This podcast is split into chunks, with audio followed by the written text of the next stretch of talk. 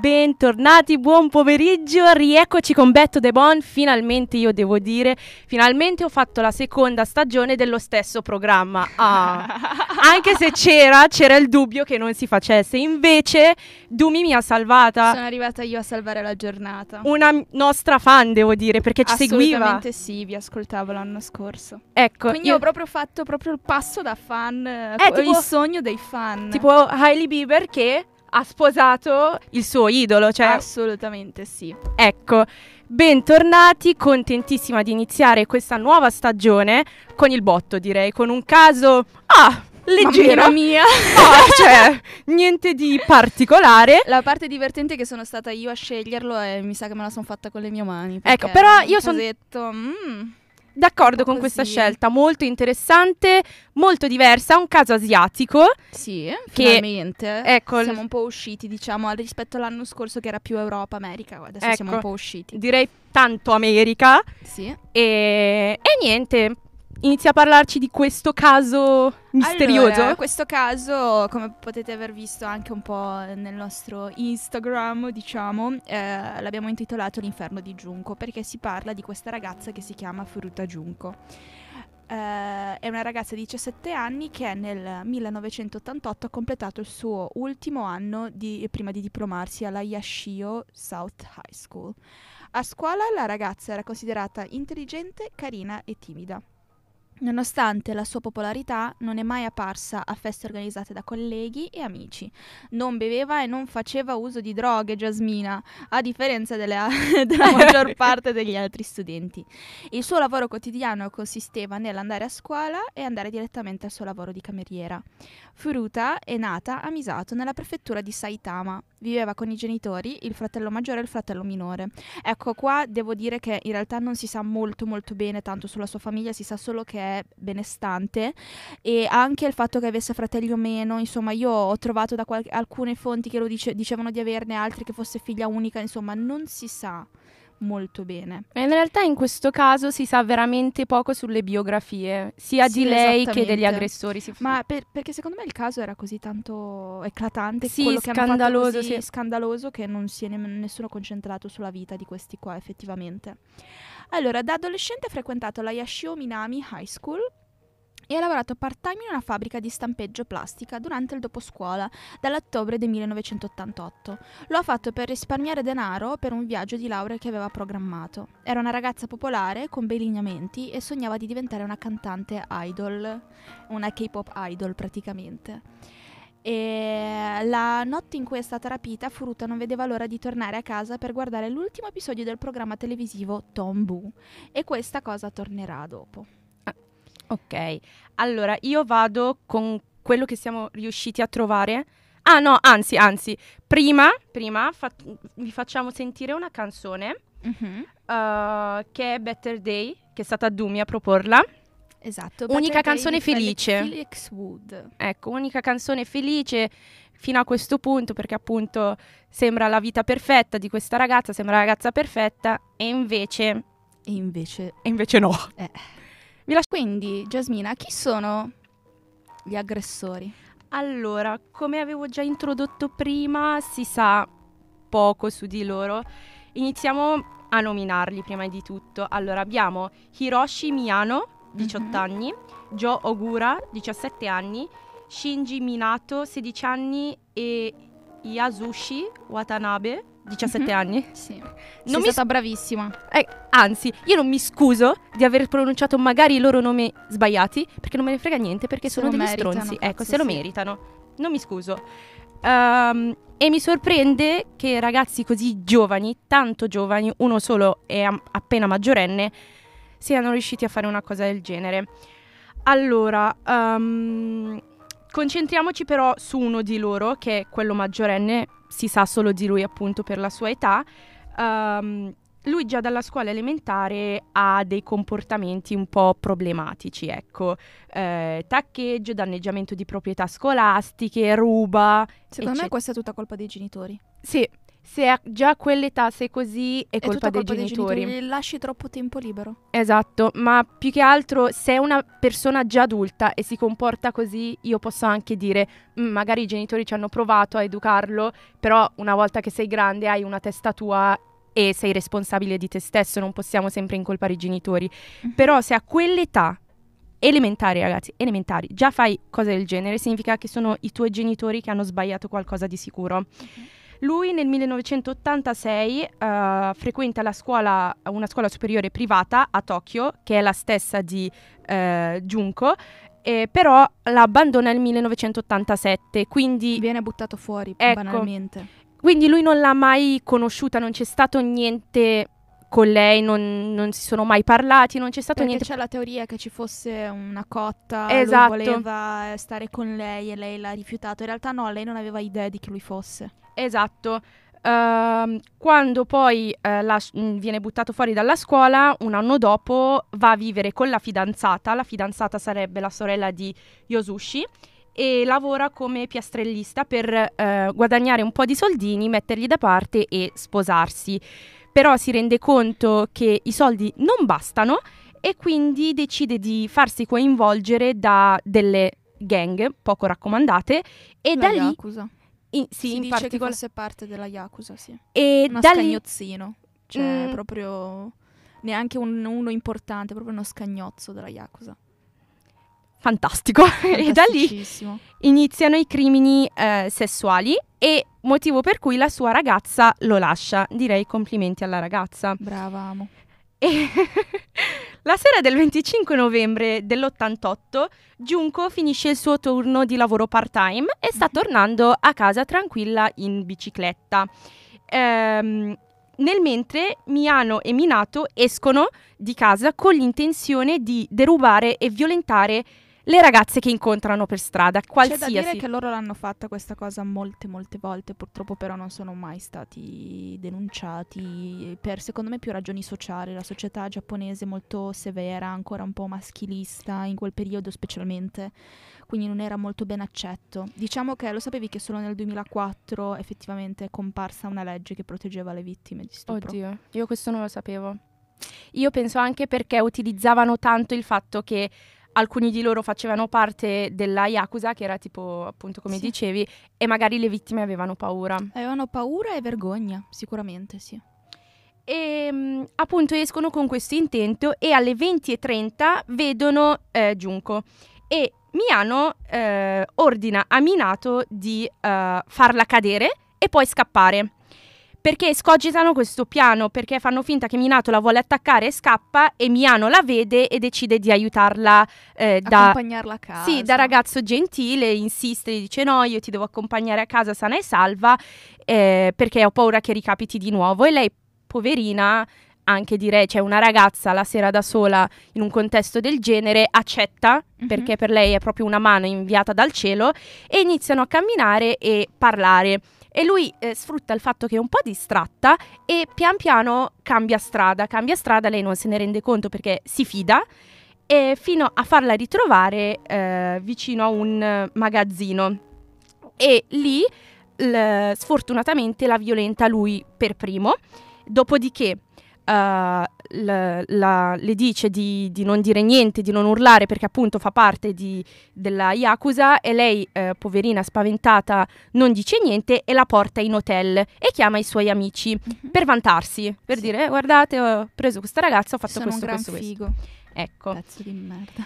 lì, lì um, in hotel uno degli amici, Ogura, propone di, tene- di tenerla prigioniera da qualche parte così da poterla eh, stuprare in gruppo. Usare come giochetto. Esatto, e eh, farla usare a più ragazzi possibili. Devi anche considerare che lei aveva tutto lo zaino da scuola così, quindi loro vanno dentro il suo zaino, trovano effettivamente l'indirizzo, quindi Di lei casa davvero sua, aveva sì. paura che potesse succedere qualcosa alla sua famiglia. E infatti la minacciano, la minacciano di uccidere lei o la sua famiglia e lei, poverina, spaventata, eh, va con loro senza dire niente. Perché io mi sono chiesta, ma in hotel l'avranno vista, and- cioè non si sono resi conto. Tu non sai come spaventata. sono i motel, i love motel in Giappone. Oddio. Non ci sono nemmeno persone all'ingresso. Tu vieni, pre- prendi la tua stanza, paghi e vai direttamente su. Sono fatte apposta per eh, i giovani, diciamo, che si vergognano perché i giovani restano con i genitori fino a molto tardi, molto più tardi che in Italia.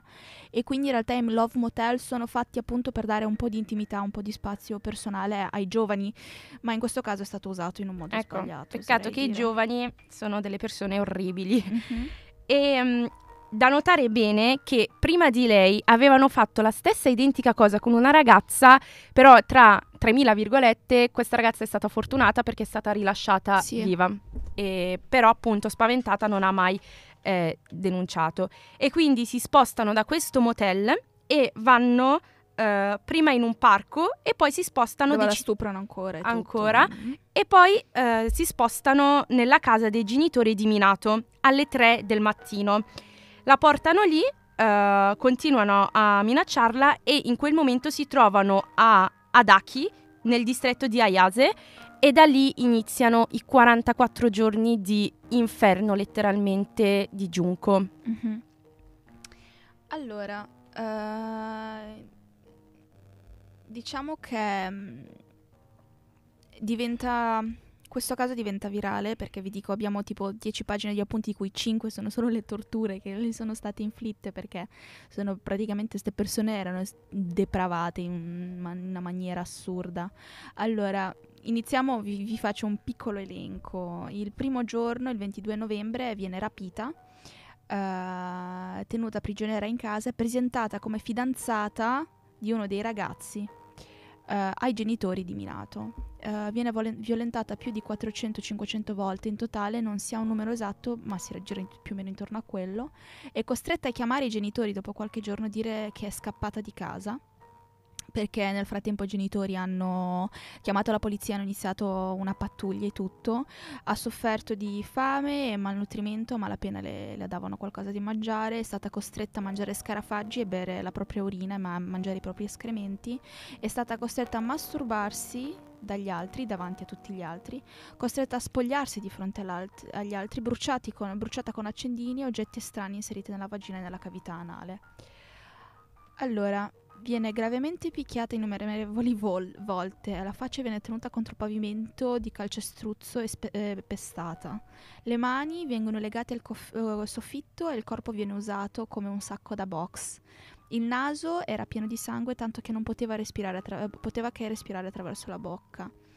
Eh, ci sono stati manubri di bicicletta lasciateli cadere sul ventre, ha vomitato quando ha cercato di bere l'acqua più e più volte, ormai diciamo tutti i suoi organi interni erano una pappa. Tenta di scappare più volte, eh, una volta ce la fa quasi a chiamare la polizia, ma da dietro Minato arriva e dire- dice ho sbagliato, ho sbagliato a chiamare. E in più uno dei ragazzi che è stato bullizzato diciamo per stuprarla, cioè lui è andato lì, ha visto, non voleva, è stato bullizzato, gli altri l'hanno bullizzato finché lui non l'ha fatto. Poi si è pentito, ne ha parlato con i suoi genitori, i genitori hanno chiamato la polizia, eh, i due poliziotti sono arrivati, hanno chiesto ma non è che per caso ai genitori, non è che per caso avete una ragazza che viene stuprata vio- e eh, torturata in casa? Loro fanno no no no, volete entrare? E allora i poliziotti fanno no guarda che gente per bene, ci fa persino entrare.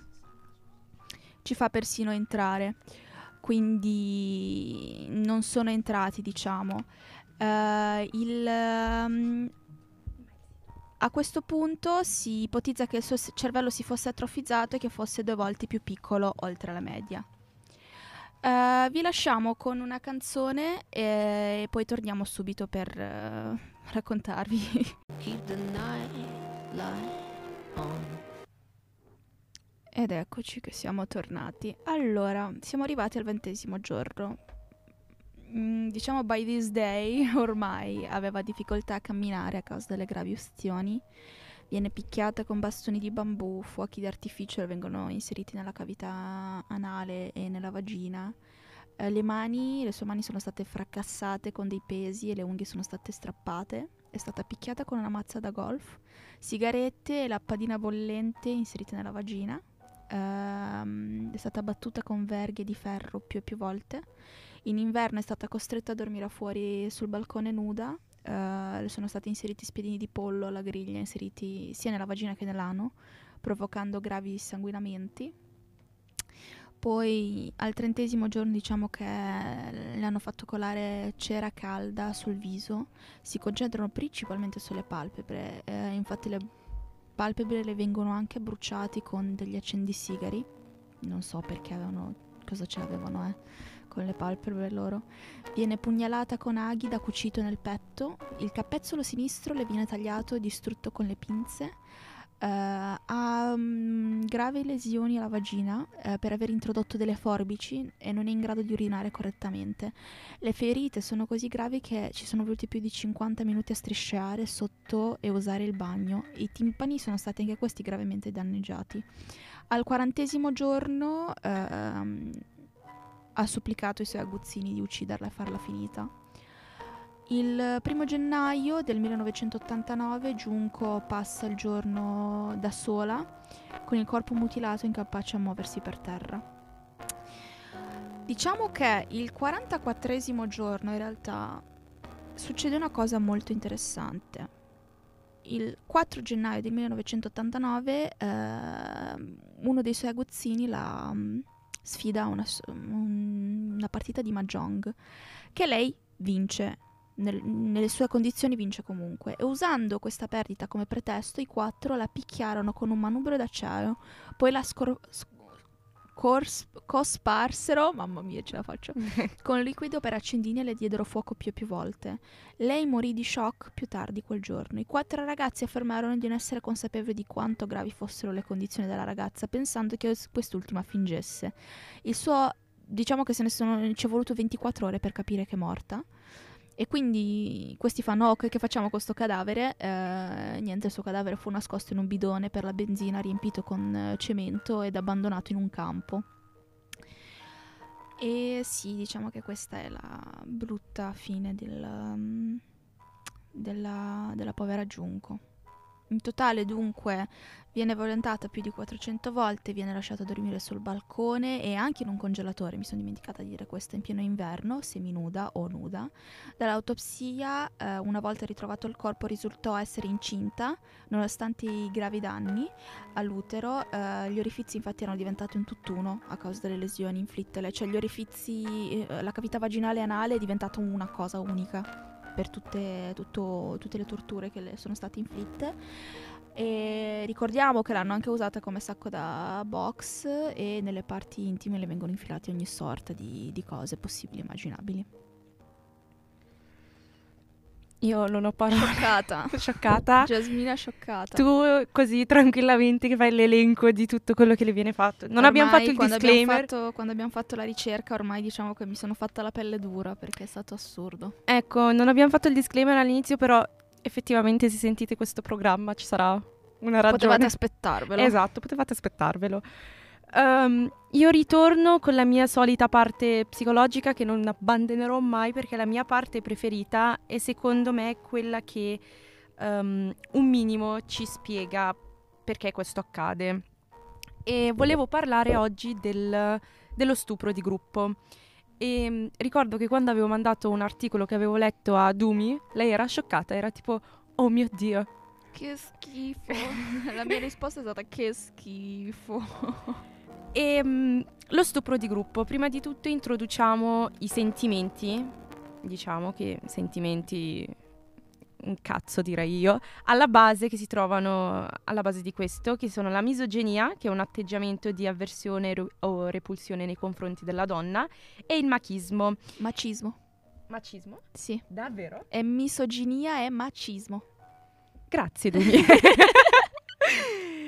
um, che è l'esibizione esagerata di virilità e io lì mi chiedo cos'è la virilità eh, dovuta alla convinzione che il maschio è superiore alla donna. Ecco, per virilità secondo me um, è molto soggettiva, nel senso per quanto soggettiva è anche oggettiva, non so come spiegarlo, è un paradosso perché secondo me c'è un'idea completamente sbagliata dell'essere virili perché se tu dici virilità c'è chi, pi- chi, chi pensa um, alle grandezze, sappiamo esattamente quale grandezze, e eh, c'è chi pensa a un atteggiamento uh, proprio da uomo, da maschio, ecco. Jasmina, cosa vai a pensare? Cosa vai a pensare?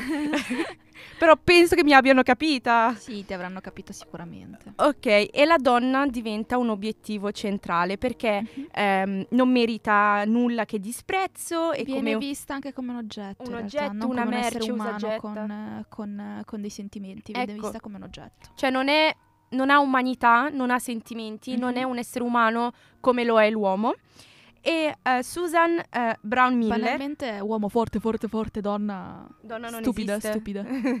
non, non, è neanche stupida, non esiste, non, non è umana, non è eh, classificabile. Non so, a cupboard, no? non so, un pezzo di legno, è lì. Guarda, secondo me per gli uomini il pezzo di legno ha più valore di una donna. Guarda, per alcuni hai ragione, sì. Mm-mm. Sì, è vero. E Susan Brown Miller, che è un'autrice femminista, aveva eh, detto che nello stupro di gruppo c'è solo aggressività e violenza, che è diverso da quello che c'è nello stupro individuale, perché mm-hmm. nello stupro individuale, per quanto eh, paradossale possa essere, c'è del piacere, si prova del piacere sessuale Ma che deriva che dalla sottomissione. Ci stavo pensando perché inizialmente l'hanno, l'hanno rapita banalmente per uh, usarla come giocattolo sessuale, ma poi dopo le hanno inflitto de- delle, delle, torture gravissime nelle parti intime, quindi non può più, cioè hanno esatto. rovinato il loro giocattolo sessuale. Esatto, ma perché secondo me in quel momento loro neanche provavano piacere sessuale, loro provavano solo rabbia. Sì, sì. E secondo me sono talmente animali, stupidi che non, so- cioè, che non, riescono a distinguere la stupidi. violenza dal piacere sono sessuale. trovati. Esatto. Sono stupidi. Secondo me loro non riescono a distinguere la violenza fisica dal piacere sessuale, cioè nella Poi loro una testa è volta che tutt'uno. normalizzi il, lo Esatto. stupro come hanno fatto loro, diciamo che la linea da non oltrepassare ormai non esiste più perché è stata oltrepassata. E quindi nel, in questa cosa di gruppo il piacere sessuale passa in secondo piano per dare spazio a rabbia e brutalità. Mhm. Il fattore preoccupante di eh, questo è che ehm, queste violenze si verificano in contesti apparentemente normali, perché non stiamo parlando, soprattutto in questo caso, di indivi- individui uh, che, che, ne so, sono psicopatici, antisociali, sadici, uh, cioè con problemi uh, mentali, ecco, molto gravi che potrebbero, se non trattati medicamente, potrebbero portare a qualcosa del genere. Mhm. Sono persone normali, cioè sono...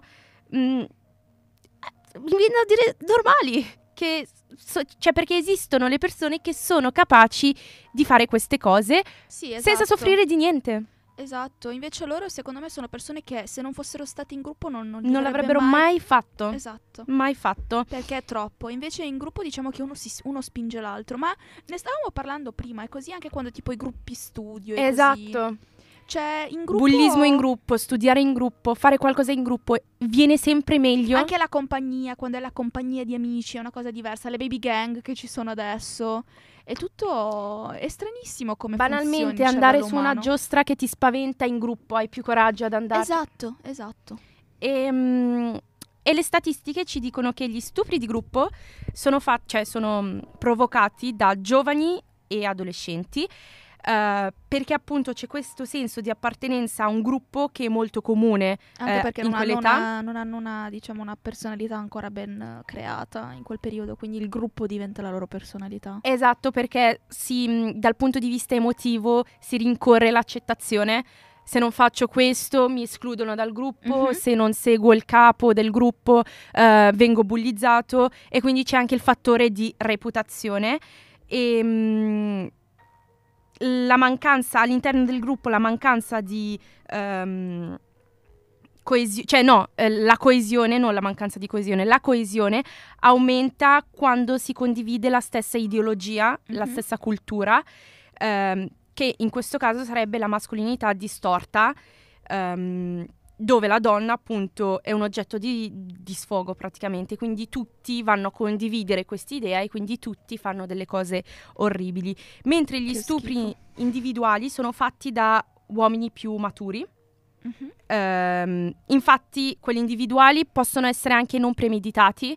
Io sono in discoteca, vedo una ragazza, la violento. La seguo a casa, sì, è sì, la sì. È una cosa che mi viene al momento, non è una cosa che ho premeditato. Invece se qualcosa di gruppo è molto organizzata, è molto pianificata, esattamente come è successo con, con Junko. E Mhm. quindi la moralità si dissolve completamente all'interno del gruppo e spesso pur di farsi accettare si possono cambiare i propri principi per tipo paura. il ragazzino che è stato mm, bullizzato finché non era stuprata. Esatto, e a me viene in mente una serie TV turca che io ho visto tantissimi anni fa, che è molto famosa ehm, in Nord Africa e nel Medio Oriente, che parla appunto di questa ragazza molto giovane che si stava per sposare e faceva la contadina e un gruppo di ragazzi l'hanno vista la mattina e decidono di eh, seguirla la sera per eh, Mhm. rapirla e stuprarla. E quando lo fanno, ehm, uno di loro, che è il più povero, perché erano un gruppo di ricchi tranne uno, si rifiuta di, di- di farle qualcosa Mhm. e riprende solamente l'accaduto. Eppure lì lo prendono in giro perché lui si rifiuta di eh, farle nulla, però comunque ha partecipato in un modo o Diciamo nell'altro. era un ragazzo che comunque non ha perso del tutto i suoi principi, però comunque ha cercato di non farsi odiare dal gruppo. Esatto, poi nella serie ehm, lei, poverina, il suo futuro marito la lascia Eh sì. eh, perché lì in quelle zone... non più pura. E... Sì, esatto.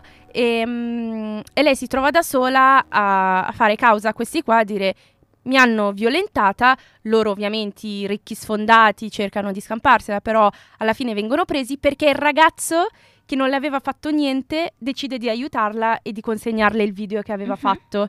E mi è venuta in mente mentre preparavo questo caso perché ho detto oh mio dio è uguale molto alla serie che ho simile. visto. Sì, uguale. Sarà stato. Dici che ci si sono ispirati a questo? Sai che non lo so. È possibile, comunque ci sono stati fatti un sacco di film su, su questo caso qua. Non vi consiglio di andare a vedere, io me ne sono vista una molto simile a- alla... E poi non al ti vero. lamentare però che ti viene il volta a stomaco che Mamma mi scrive su mia. WhatsApp. Guarda ste foto, io però quando le ho viste mi è venuto il volta a stomaco. Sì, ma quelle, amo, quelle erano, erano pesanti quelle. Sì, L'altro molto. è banalmente un film. Banalmente un film. Banal- Sai che è un attore, dopo va a casa dai suoi genitori, si mangia il riso, ok, a casa caldo. E le foto sembrano così surreali che tu pensi è impossibile che, si- Io che siano pensavo vere. fossero del film. Posso- pensavo fossero spezzoni del film. Me- cioè, anche io pensavo fossero degli attori, invece è proprio lei. E mi sembra assurdo che l'identità di quegli stronzi è sempre stata nascosta. Beh, adesso ne parliamo, ne parliamo. Perché sempre qua il stata nas- giornalismo... Esatto. Finalmente Mentre mi lei ha dato una, una speranza, un barlume di speranza. lei fino a questo secondo le, le foto del suo corpo torturato e nudo, foto e video ci sono. Io Ci sono. parole. Mentre loro non si sa niente della loro vita, è perché sono minorenni, eh. Però sappiamo dopo cosa hanno fatto. Sappiamo dopo, quando sono diventati maggiorenni. Eh. Adesso il processo degli stronzi. L'ho intitolato così io nella mia cartella. Allora, il corpo, ricordiamo, viene nascosto in un fusto vuoto di benzina che viene rie- riempito di cemento e poi abbandonato in una discarica isolata. Dopo che gli assassini di Giunco furono arrestati per un altro omicidio, ehm, e loro si, si sono, diciamo, confusi, quindi pensavano si parlasse di Giunco e quindi hanno portato la polizia dove hanno nascosto Giunco, dove hanno nascosto la ragazza. Il sistema giudiziario giapponese però mantenne segreta la loro identità al pubblico perché all'epoca erano tutti minorenni. La rivista Shokan Bunshun, non so se l'ho pronunciata bene ma va bene lo stesso, ha comunque fatto trapelare le loro identità dicendo che eh, a causa delle brutalità che hanno fatto non sono più esseri umani. Quindi sono riusciti, diciamo, a, mm, a raggirare la legge dicendo che loro non sono più esseri umani perché sono degli animali per quello che hanno fatto. E quindi non si meritavano l'anonimato. Dopo il delitto, ehm, allora, è stato Miano e Ogura che sono stati arrestati per, per lo stupro di un'altra donna e indicano il luogo dove è stata, hanno occultato il corpo di Giunco. I due confessano un crimine sul quale nessuno stava indagando, cioè sono stati proprio stupidi. L'autopsia conferma tutte le torture che la giovane ha subito in quei 44 giorni di prigionia e le tracce di sperma provano chi ha abusato di lei. Il, corpo, il primo processo iniziò il 31 luglio 1989 a Tokyo. Ai sensi della legge sui minori del Giappone, i principali responsabili erano conosciuti come A, ragazzo A, B, C e D durante il processo per proteggere la loro, la loro identità. Infatti sui, sui, vari siti a volte usavano A, B, C, D e io tipo mi confondevo, dicevo, oh eh, mio Dio, chi è A, chi è B, chi è D? Inizialmente Furuta è stata identica- identificata come E, la ragazza è, la vittima è. Poi dopo, dopo qualche giorno tutti i giornali erano pieni delle sue foto, quindi boh. La legge sui minori infatti in Giappone si basa sulla riabilitazione e sull'educazione dei giovani criminali piuttosto che sulla loro punizione. È raro che i minorenni vengano processati nel tribunale pena- penale distrettuale, la maggior parte viene giudicata presso il tribunale della famiglia o il tribunale sommario. Il, per, eh, il, il tribunale per adulti di grado inferiore. A causa della natura afferrata del crimine, i ragazzi sono stati tutti processati da adulti nel Tribunale Penale Distrettuale di Tokyo. Tuttavia la magistratura ha comunque concesso loro le disposizioni riservate ai minori, come per esempio la protezione del, delle loro identità. La Corte non ha protetto l'identità di Furuta come minorenne, come abbiamo detto prima, e molte persone l'hanno denunciato dopo aver visto i media diffondere il nome e la fotografia di Furuta sulla stampa in televisione. Eh, non lo so ragazzi cosa dirvi qua. Posso solo dirvi che la, mm, la Shukan Bunshun, la, la, rivista, i giornalisti che hanno tirato fuori i nomi del, dei criminali hanno rilasciato anche una, diciamo, una um, spiegazione dicendo abbiamo usato pseudonimi del nostro primo articolo sull'incidente, tuttavia nel mentre raccoglievamo informazioni per il secondo articolo ci siamo resi conto che, di quanto fosse terribile questa situazione, quindi abbiamo detto che dovremmo usare i loro veri nomi per la redazione. Per farla breve abbiamo deciso che le bestie non hanno diritti umani. Quindi sono stati bravi, diciamo che questa volta il giornalismo mi ha fatto ricredere. La legge no, però. Esatto. Secondo me la legge è uno dei fattori principali che spinge le persone a fare una cosa del genere. Comunque non sono state gruppo. messe normi, normi, penali per punire questa rivista. Nessuno ha detto niente, sono stati tutti d'accordo. Allora, diciamo che Miano è stato condannato a 17 anni di carcere, che era l'unico l'unico mm, maggiorenne. Eh. Poco dopo il suo rilascio è stato accusato di frode, quindi è rientrato in carcere. 17 anni sono troppo pochi, troppo... l'ergastolo. Per tutto quello che ha fatto, sì. Minato riceve una can- condanna da 4 anni e 6 mesi nel processo di primo grado, che in appello diventa da 5 anni e 9 mesi. Nel 2019 sarà di nuovo arrestato per tentato omicidio, ma non è tornato in carcere per mancanza di prove. Yasushi Watanabe riceve una pena dai 5 ai 7 anni. Uh, Ogura uh, sconta 8 anni di carcere. Nel 2004 viene nuovamente arrestato per aggressioni e minacce nei confronti di un presunto rivale in amore ed è condannato. Tra l'altro aveva una moglie rumena, ho scoperto.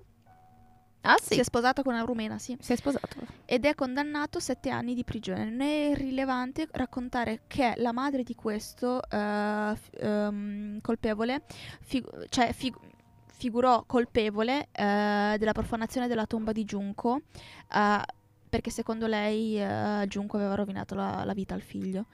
I genitori di Junko, distrutti dal dolore, non hanno potuto fare altro che accettare una sentenza, diciamo, scandalosa, oltre al peso di sapere che circa un centinaio di persone erano a conoscenza della situazione in cui la loro figlia si trovasse e che nessuno ha fatto nulla. Sì, ragazzi, questo è un caso. Io sono arrabbiata, troppo arrabbiata. Mm-mm. Io anch'io sono molto molto molto molto arrabbiata per quello che è, che è successo. Diciamo che mh, ovviamente la povera Giunco non se lo meritava, ma boh, boh. Ma oltre a questo processo fatto coi piedi, processo ingiusto, ingiusto, ingiusto, cioè questi qua entro i 30 anni erano liberi, liberi di vivere normalmente la loro vita, di sposarsi, addirittura di sposarsi. A me pare assurdo che una donna abbia accettato di stare con uno come queste persone, cioè, come fai? Ma poi la legge, boh. la legge è, fa- cioè, proprio, è quella che spinge le persone a fare queste cose, come dicevo, soprattutto in gruppo, perché dici, già, oh, dato che siamo in gruppo, ho meno, ho meno anni in prigione, perché posso dire, io però non ho fatto niente, è stato lui a spingere, è stato lui a fare tutto, è stato lui a iniziare tutto, e quindi non tutti hanno gli stessi anni di prigione, non tutti hanno la stessa condanna. Poi il fatto che le condanne sono queste? È perché erano minori, erano minorenni. Comunque avevamo pensato di inserire anche una nuova parte che Reddit dice, perché abbiamo trovato, cioè tutta la, mm, la, maggior parte delle informazioni che abbiamo trovato è stato grazie a Reddit, perché Reddit è stato un, uh, una miniera d'oro, diciamo. Allora, questo commento mi ha colpito particolarmente perché fanno a un certo punto le torture si intensificano tantissimo perché la ragazza è diventata in inglese si dice expendable, quindi interscambiabile, non aveva più nessuna, nessuna valore. E uno risponde: She was decaying, il suo corpo stava andando in gangrena. Per tutte le torture che le sono state inflitti, inflitte, uh, diciamo che tutte le sue. Um, eh, bru- mh, tutte le parti dove erano bruciate così hanno iniziato a fare infezioni e eh, non, non, le permettevano di, ba- di, lavarsi e così via, quindi possiamo capire il brutto odore, pus e così via. A un certo punto, infatti, questi stronzi qua, visto che eh, lei ovviamente le sue ferite quando si aprivano usciva il pus e così, si sono coperti le mani con dei sacchetti di plastica per poter continuare a picchiarla. Non ci credo. Questi qua erano pure schifati da quello che le avevano provocato. Sì, sì, sì. Erano schifati da quello che le avevano provocato. È stato orribile. E comunque sì, diciamo che quando l'hanno trovata sono stati ancora un altro commento che fa, quando l'hanno trovata sono stati cioè la polizia è stata fortunata perché non l'hanno trovata troppo tardi e sono ancora riusciti a trovare ehm, DNA, tracce di DNA e sperma dentro di lei. Che poi era bloccata nel cemento questa povera. E quindi, cioè, cioè non io... so se avete visto la foto che abbiamo messo anche su Instagram, ci hanno lasciato proprio una ciocca di capelli che usciva fuori. Neanche un lavoro fatto bene. Cioè, si vede che non se ne sono resi conto qualcosa. No, si, si vede che non gliene fregava proprio niente, perché secondo me sapevano che anche se venivano presi, non sarebbero stati puniti nella maniera giusta. No, secondo non me non sono stati è... puniti nella maniera esatto, giusta. e lo sapevano, non erano spaventati dalla legge, non, non, lo erano affatto, soprattutto perché questi stronzi avevano l'appoggio dei genitori.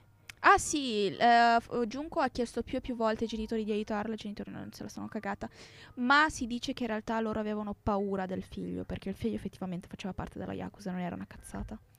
Pure quest'altro um, commento qua che dice non so cos'è peggio, quattro bastardi che hanno fatto quello che hanno fatto o circa cento altre persone che sapevano della situazione e non hanno fatto niente. Ma avvisare in anonimo, in anonimo. Ma guarda che hanno avvisato, ma allora la, la legge giapponese è molto particolare su questa perché i, i poliziotti non possono nemmeno bussare se non hanno il permesso, se non hanno mandato, capito? Quindi Io va bene, direi parole. che abbiamo detto tutto quello che bisognava dire. Vi lasciamo per questa volta e ci vediamo prossima settimana. Esatto, noi vi salutiamo e, e niente, nuova settimana, nuovo caso e a Speriamo più, più felice di questo. Ciao ragazzi. Ciao.